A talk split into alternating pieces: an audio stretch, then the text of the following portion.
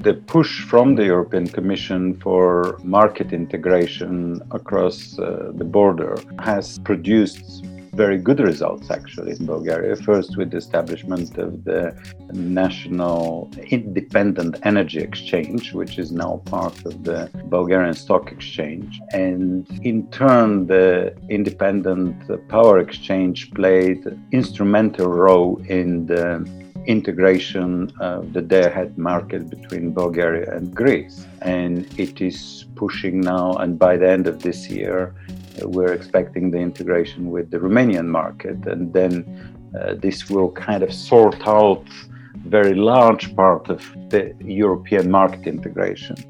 Hello and welcome to Energy Unplugged by Aurora. This podcast features various experts from Aurora having in depth conversations with key industry leaders, policymakers, and academics from all over the world. It explores the hottest topics across the energy market and gives a unique perspective on major energy issues. Welcome to Energy Unplugged. I'm John Feddersen, co founder and chief executive of Aurora. And the focus of today's show is the energy transition in southeastern Europe. Uh, to discuss this topic, my guest on the show today is a leading thinker on southeastern European energy. Uh, and he's not just me saying this, Euractiv has twice voted him one of the most influential voices in EU energy. Among many roles, he's a fellow of the European Climate Foundation, He's chair of the Brussels based Building Performance Institute. Uh, he was quite briefly Bulgarian environment minister in a caretaker government uh, in 2013. He's been active in academia, uh, chair of the Bulgarian School of Politics, board member of the American University of Bulgaria, and he is a published fiction author. My guest on the show today is Julian Popov. Uh, welcome, Julian. Thank you, John. Well, brilliant to have you on the show today. Uh, I'd like to start with your journey. Uh, for, for those you know, for those who were tuned in during the introduction, they know you've you've had a varied uh, and very interesting professional life. Um, one thing that interests me is you wrote a novel, and it's called Islands of Mist. What's what's Islands of Mist about? Huh. Well, it, it's uh, about um, Bulgarian provincial accountant who arrives in England and uh, gets everything wrong and goes through all the level of um, uh, the strange English uh, society and social circles. So uh, it, it is um, a light-hearted satire about um, England, actually. I always have to explain that uh, it's not autobiographical. I was going to ask: Is, it, is, there any autobiography? I'm not an accountant, and uh, but uh, um, but it was very funny that uh, a few months after I published it in Bulgaria, there was a accountant with exactly the same name as the main character who contacted me and said, "Well." I work in a bank in Bulgaria, and it is my story. and you've ruined my life. Yeah. Uh, okay, interesting. Okay, well there you go. So islands of myths, if you if you're interested. And in and the idea of island of, of mist is that uh, England is always misunderstood outside England, but English people don't mind that and don't dispel the the misunderstanding. And one of the things is that everybody thinks that England is covered in mist all the time. And um, the character soon realizes that basically there are no mists in the island of mist. So something like that. Yeah, yeah. No, I can, I can, I can agree with that as a foreigner now in the UK. Now you're of course London based now, uh, Julian, uh, but you seem to me to be very much a citizen of Europe. You're engaged with policy debates at the European Commission. You're active in a number of markets across the whole breadth of the of the Union. Uh, does Brexit make you reconsider living in London? No. Uh, Brexit was very unfortunate event, uh, and but it happened. Uh, that doesn't mean that uh, UK and Europe are uh, completely disconnected. I would even say that I refuse to accept Brexit, and especially in climate and energy world, uh, UK and Europe work very, very closely together. And in many other ways, the links are so deep and historically and, and culturally defined that uh, it is uh, not something that would force me or many other uh, people to, to make such life changing decisions. Mm. Do you think the UK will be back in the European Union, say, three decades from now? Uh, I suppose so, uh, because I think at the moment of Brexit, at the moment Brexit was uh, sort of happened, uh, the process of reintegration started on many different levels. Uh, trade agreements, energy trading, uh, um, science, research and development, cooperation, and so on. So everybody is finding a way to compensate what uh, Brexit has done. And I think this process will continue. And I will not be surprised if uh, in not three, but uh, 10 or 15 years, uh, it rejoins the European Union. Clearly, the European Union will need to also some changes, but that's happening all the time. Yeah, interesting. So perhaps it's the shock that, that both both sides needed in a in a sense. Um, so final question on your on your journey to where you are now. So you were the Bulgarian environment minister. You were in a caretaker government. It was a relatively short period of time. Did you? And I've always, uh, you know, I asked this question recently of Guy Newey, who is a political staffer, about the impact of the minister on the world? You know, is it is it the minister that can change the course of history, or is it you know within the context of a system there's relatively little that you can do. So in that short period of time did you did you feel like you achieved which must have been only a, a, a few months did you feel like you achieved much? Well it's uh, power is very interesting thing. At the moment you're put in position of power and and that changes your mind transforms you and deforms you and you start believing that the world depends on you. So it was quite a fight for me to uh, not to accept that illusion. So clearly, for a short uh, period of time, uh, it is difficult to achieve something that uh, is uh, visible and long lasting. But it was also a beginning of a, of a policy engagement journey, a new type of policy engagement journey uh, in which I think gradually uh, I, I, would like to believe that I had some impact.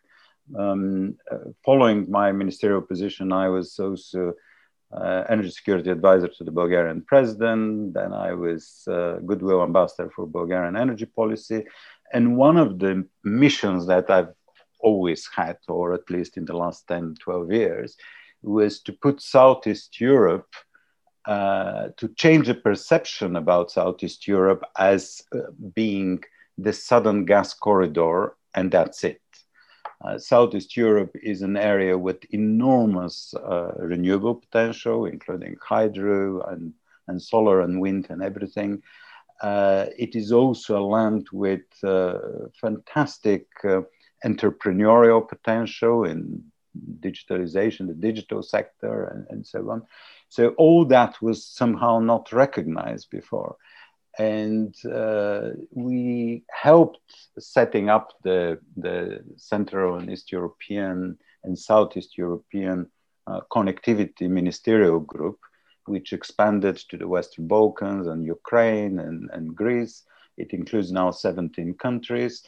Uh, I believe this act and several others um, uh, developments that I have been uh, involved and had some modest uh, uh, impact on uh, had a, a, great effect on the changing of the perception of Southeast Europe. And I believe now people, companies, governments, the European Commission uh, see Southeast Europe as uh, at least as a land of great potential for clean energy. Mm, interesting. And it'd be good to pick up on that. So we see Aurora sees, I think, quite a lot of activity in Southeast Europe around the power sector, and, exactly as you describe, it's no it's no longer just about uh, gas gas corridors, alternative sources of gas into Europe, then through the Ukraine and and um, and Nord Stream, and rather it's about you know potential for for power generation and those types of things. So the, to me, at least, the canonical story is something along the lines of you know renewables investors they see that there's huge competition in Western Europe to develop um, assets. You know, there's auctions for offshore wind capacity, for onshore wind, for solar hugely competitive, largely de risked, very mature. And so, if you want a higher return, you need to look if you're clever and you want a higher return you want to look elsewhere. And and people take different paths. Some say right we want to take on more development risk and and, and not just own the assets but develop them. Some say we want to look at new technologies like hydrogen. And some say we want to look at perhaps less mature markets where the rules are still being defined. Uh, and at least in Europe, Southeast Europe seems like one of those as a, as a consequence. We had um, Harry Boyd Carpenter from the European Bank of Reconstruction and Development on the podcast uh, a month or two ago uh, talking about that. Are you are you seeing more interest in Bulgaria in particular, and I suppose Romania, Greece over the last year or two in terms of the power investment landscape? Well, certainly there is a very strong movement pushed by the um, uh, COVID recovery packages and the Green Deal, which in a very interesting way sort of merged with each other and created sort of a public uh, perfect storm, uh, which is, however, public storm of uh, uh, public funding, expected public funding, and uh, uh, promised policies and climate targets. Uh, to what extent uh, private finance will follow that trend is still under question mark because um, Southeast Europe is quite a chaotic place uh, it uh, Bulgaria, Romania, Bulgaria specifically doesn't have this uh, clear vision and direction. Uh, the government doesn't uh, uh, endorse um, an ambitious renewables plan, but this is changing. So, a very interesting role in this process is playing Greece which, uh, with its commitment of closing down coal by 2028, uh, which might happen even earlier, send a very, very strong signal that uh, actually renewables and uh, uh, coal phase out uh, could move very fast in the region. there is also the very low cost of renewables is pushing a lot of fragmented investments here and there. Um, a lot of solar installations for self consumption, but also some suggestions and investment proposal for fairly large solar industrial parks like uh, Enery, for instance, which uh, um, suggested and, and, made an investment proposal for 400 megawatts uh, uh, solar park in Bulgaria. So uh, we, we, we see interesting signals. Uh, one of them recently was the um, move of the Three Seas Initiative Fund run by Amber, which took a substantial share in Enery on the basis of their pipeline of two gigawatt of solar, in, mainly in, in Southeast Europe. So uh, we see that commercial uh, funds are also walking in, but also the companies that are investing. And I think that will accelerate. We just need few strong commitments by governments, not so much about financial support and subsidies, but about not messing up with this trend.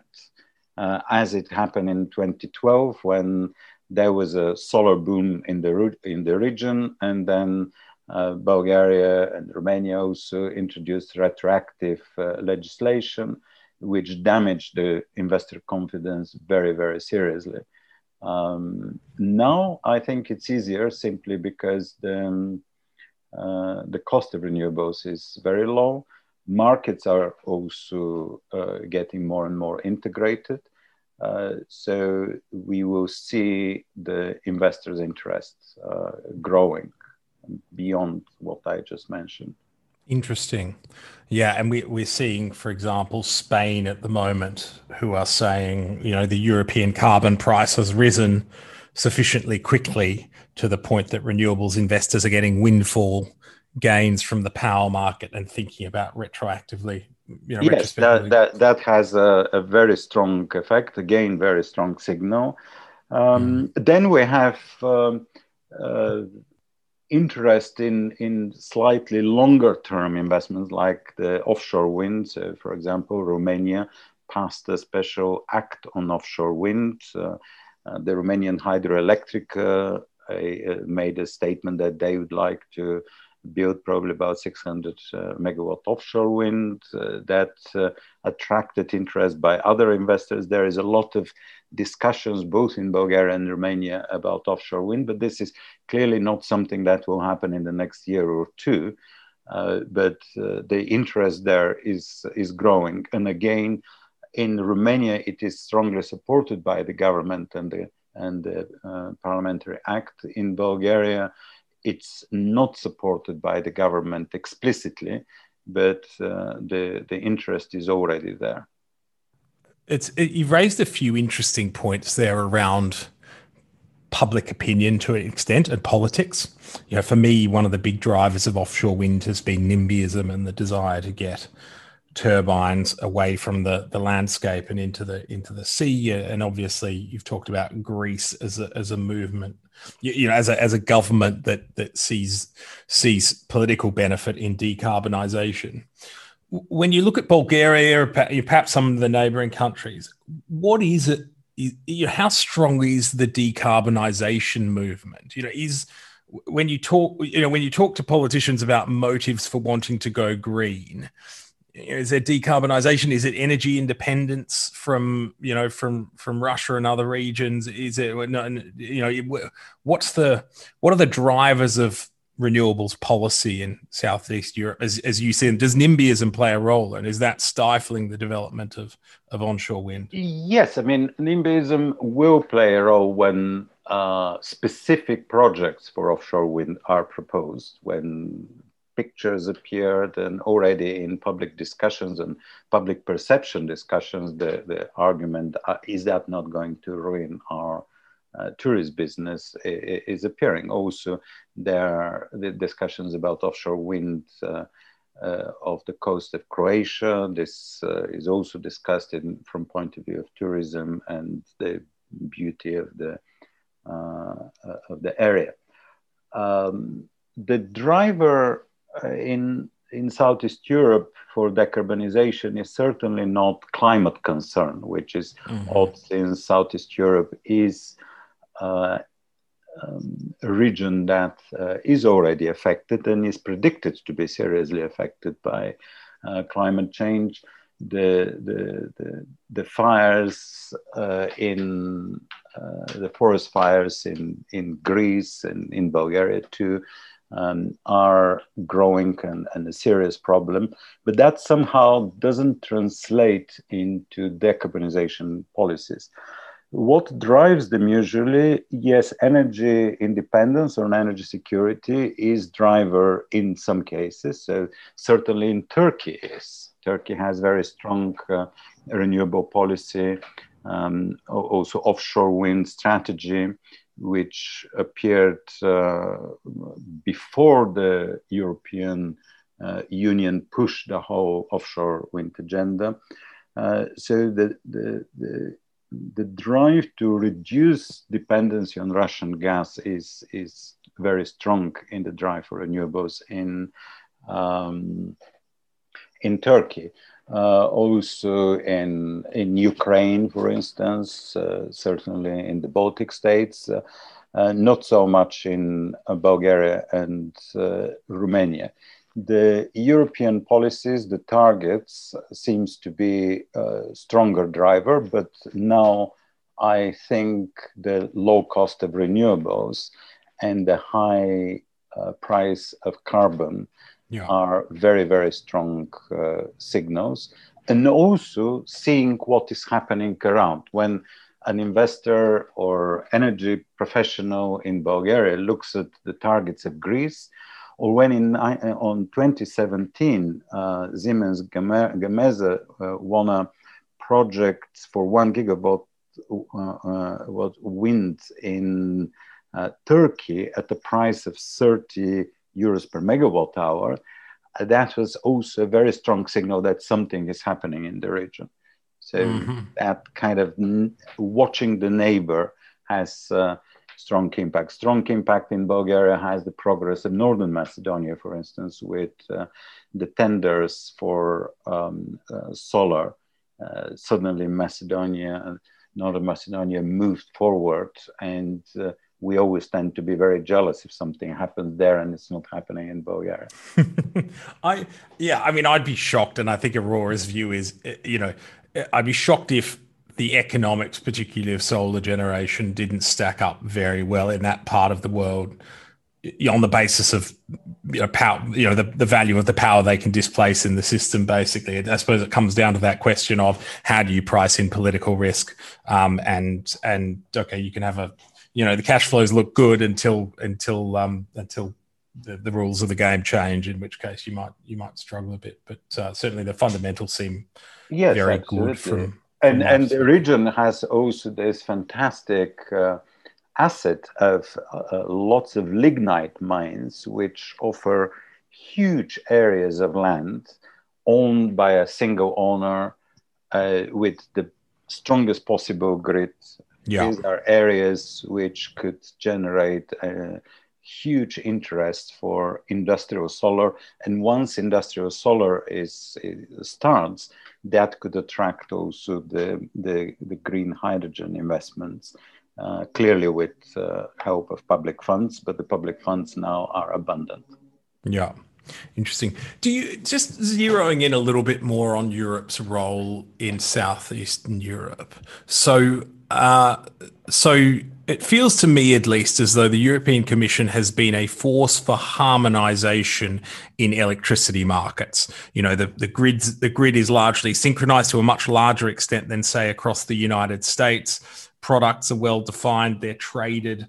Uh, you know, the, there are balancing markets, there are ancillary markets, so there are capacity markets, and and you know, they've all a lot of them have gone through you know European DG comp processes, and they all look somewhat consistent with each other.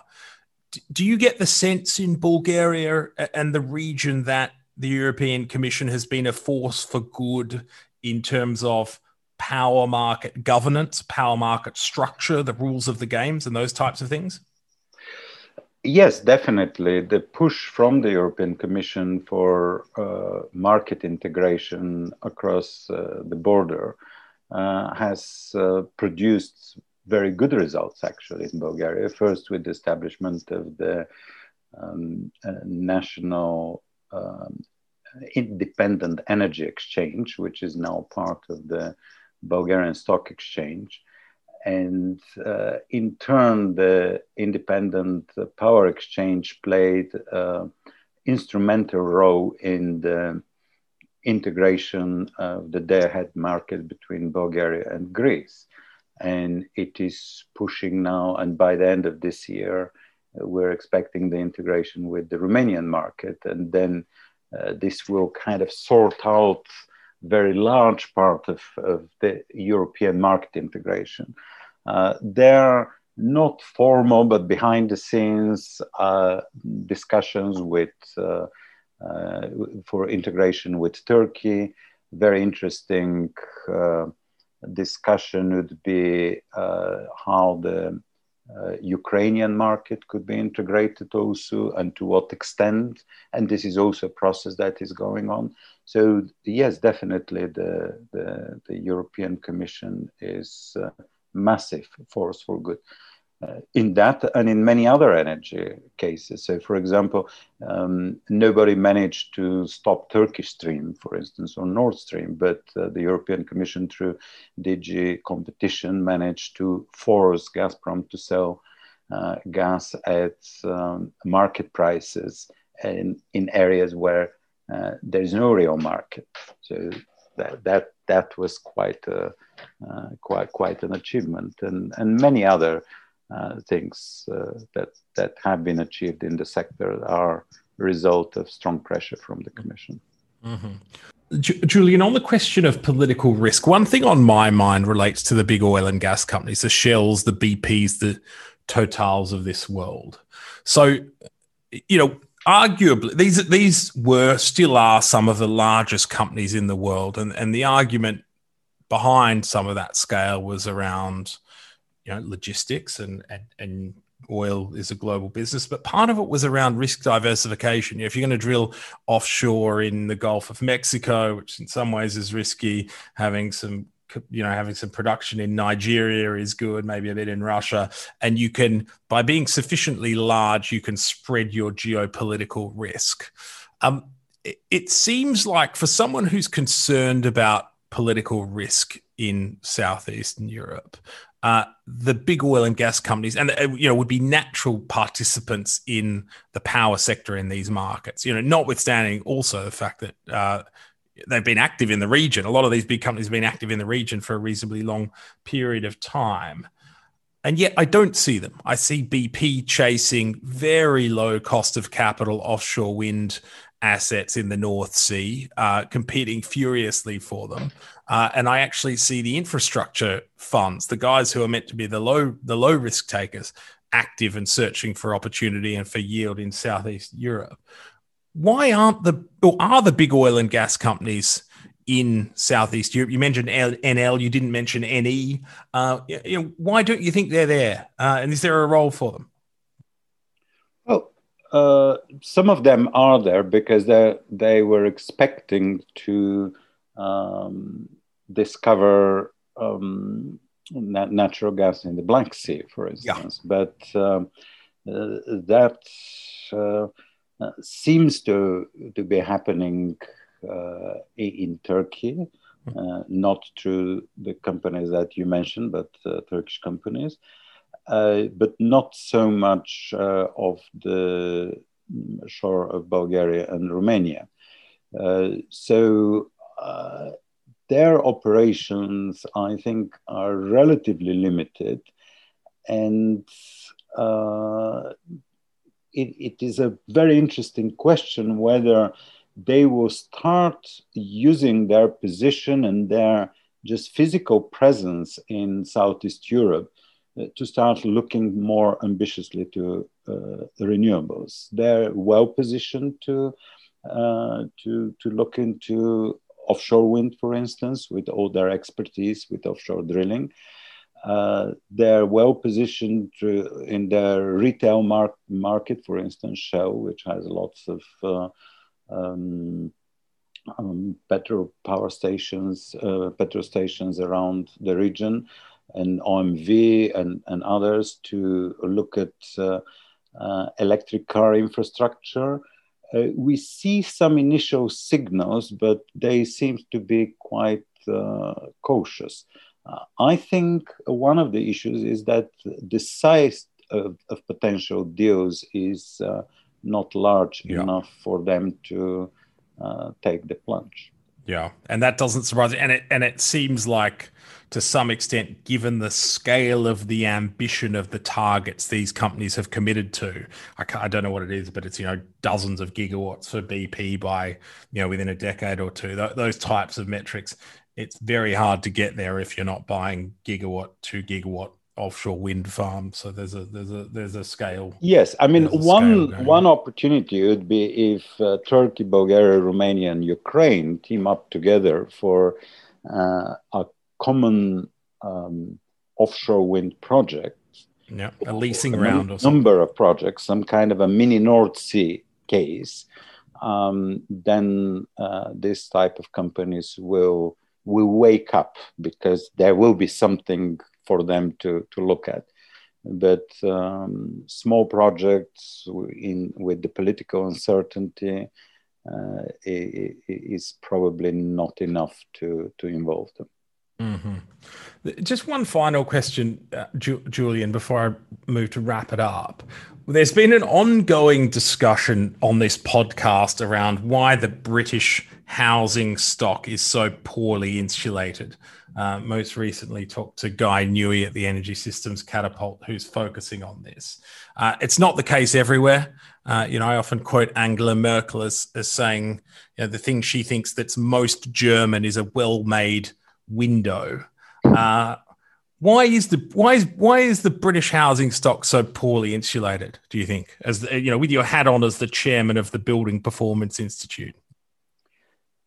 Um, one reason is that um, buildings uh, that there is a very large building stock in uh, England and UK, uh, which is quite old, and uh, and it is not that type of old that you will pull it down. I mean, many many hundreds of, uh, I think, uh, five hundred thousand houses, if I'm not mistaken, are in various categories of listed buildings. So they are protected against uh, uh, alternations and, and changes. So it's difficult to take a Georgian house and insulate it. It's, it's almost impossible. You have to put internal wall insulation, which is not damaging the style in any way.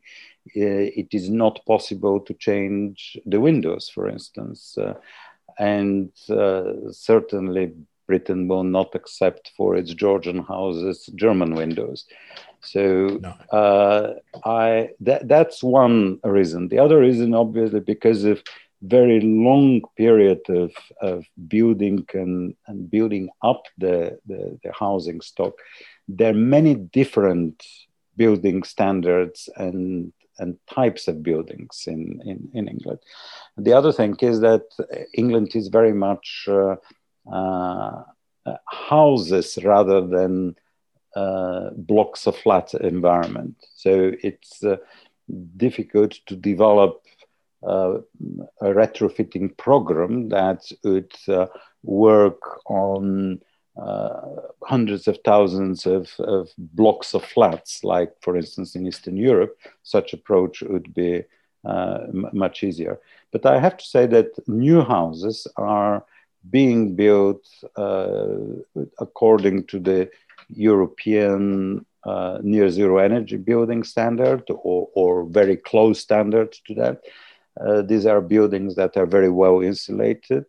Uh, probably the best German uh, passive houses would beat the best English uh, near zero near zero energy building house but uh, the competition would be quite close. So that's changing, mm-hmm. but the existing building stock uh, is, is, a burden for fast transformation. Okay. Uh, the po- positive note as the as the housing stock turns over, it's just it doesn't as, you know it doesn't turn over particularly quickly. Um, excellent. So so before I conclude, I'd like to present you with a few concepts, Julian, in the energy transition, and ask you if you think they're overrated or underrated. So, the first concept is the credibility of Europe's climate targets. Now, Europe has recently uh, committed to a 55% reduction uh, on 1990 levels by 2030. Do you think the credibility of this target in Europe is overrated or underrated?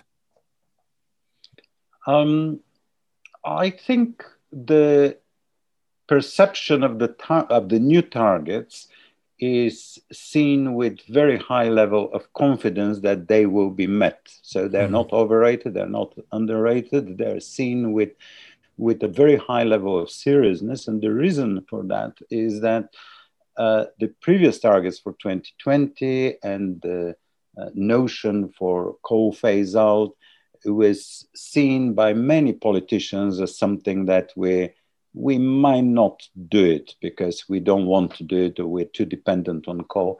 But we saw what happened with um, with coal, and and the total destruction of the coal industry, partly as a result of targets, partly as a result of, of low um, cost of renewables is a cautionary tale for any uh, European targets, which are now seen in a much, much more serious and responsible way than before.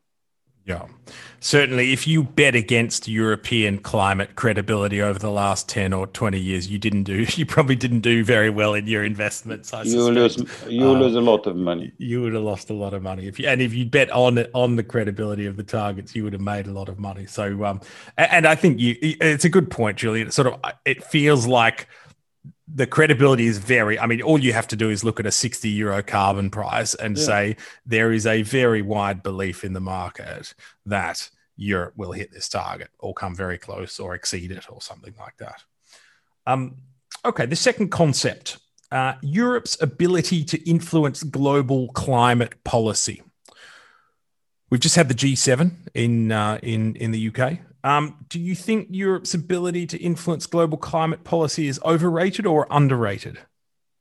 And I should say by a European, you know, by an educated European energy professional. It's definitely underrated because you can, if you take 100 statements about European uh, role in climate, 99 of them will be, oh, we're emitting just seven, eight, or nine or ten percent of emissions. So if we reduce a little bit, that will not make any change.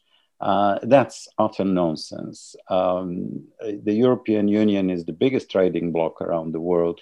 Um, supply chains are uh, all over the world. And when you introduce a target uh, in Europe, that affects the whole supply chain.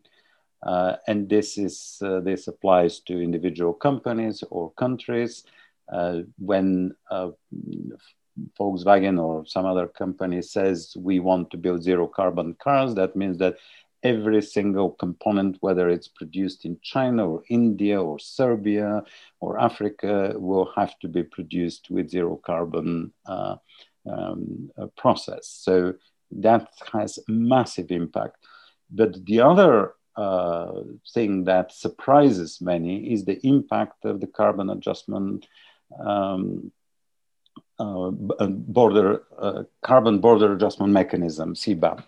Uh, we still don't know what exactly that will be, but it already scared um, countries and governments around the world.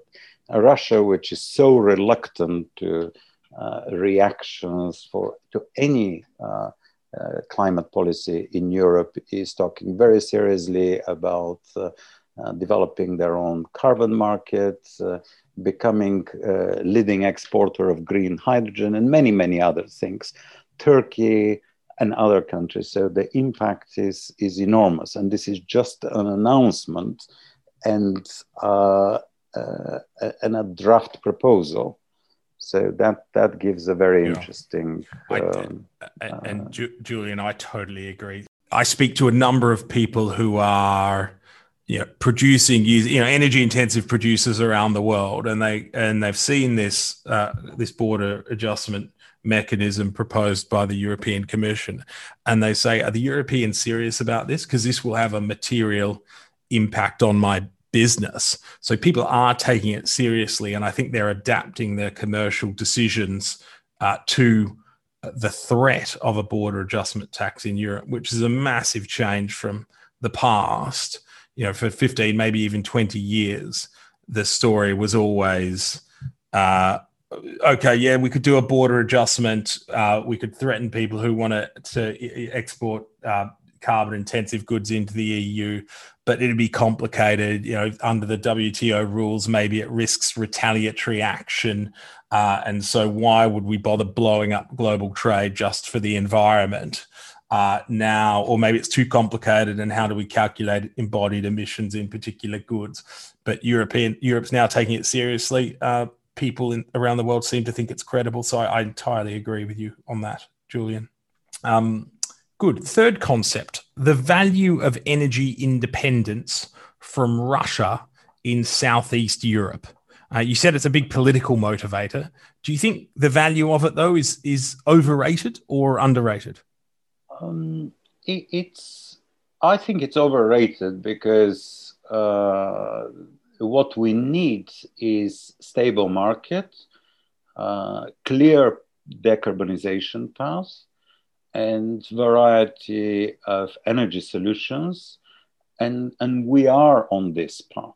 And the dependency of Russia on gas import exports uh, is becoming more and more critical than dependency of Southeast Europe on gas import.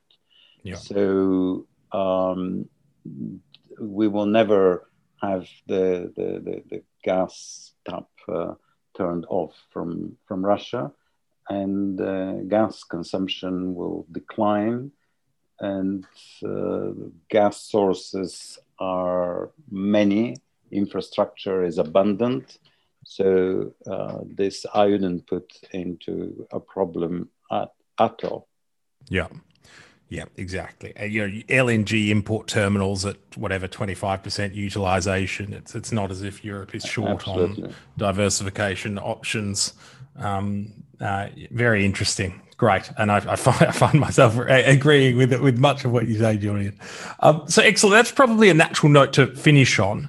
Um, really delighted to have you in to share your perspective on a, a part of Europe that I think will feature increasingly prominently in uh, in in investment in the power sector and and in its role in decarbonisation. So, uh, Julian Popov, thank you so much for taking the time to speak. Well, thank you very much. It was uh, a real pleasure for me to have this uh, talk with you, John. That was John Feddersen, co founder and chief executive of Aurora, speaking to Julian Popov Fellow of the European Climate Foundation and former Minister of Environment of Bulgaria. Do keep an eye on our podcast feed for more in depth conversations with senior members of the energy industry. The best way to do this is to subscribe on whatever platform you use. Thanks for listening and goodbye.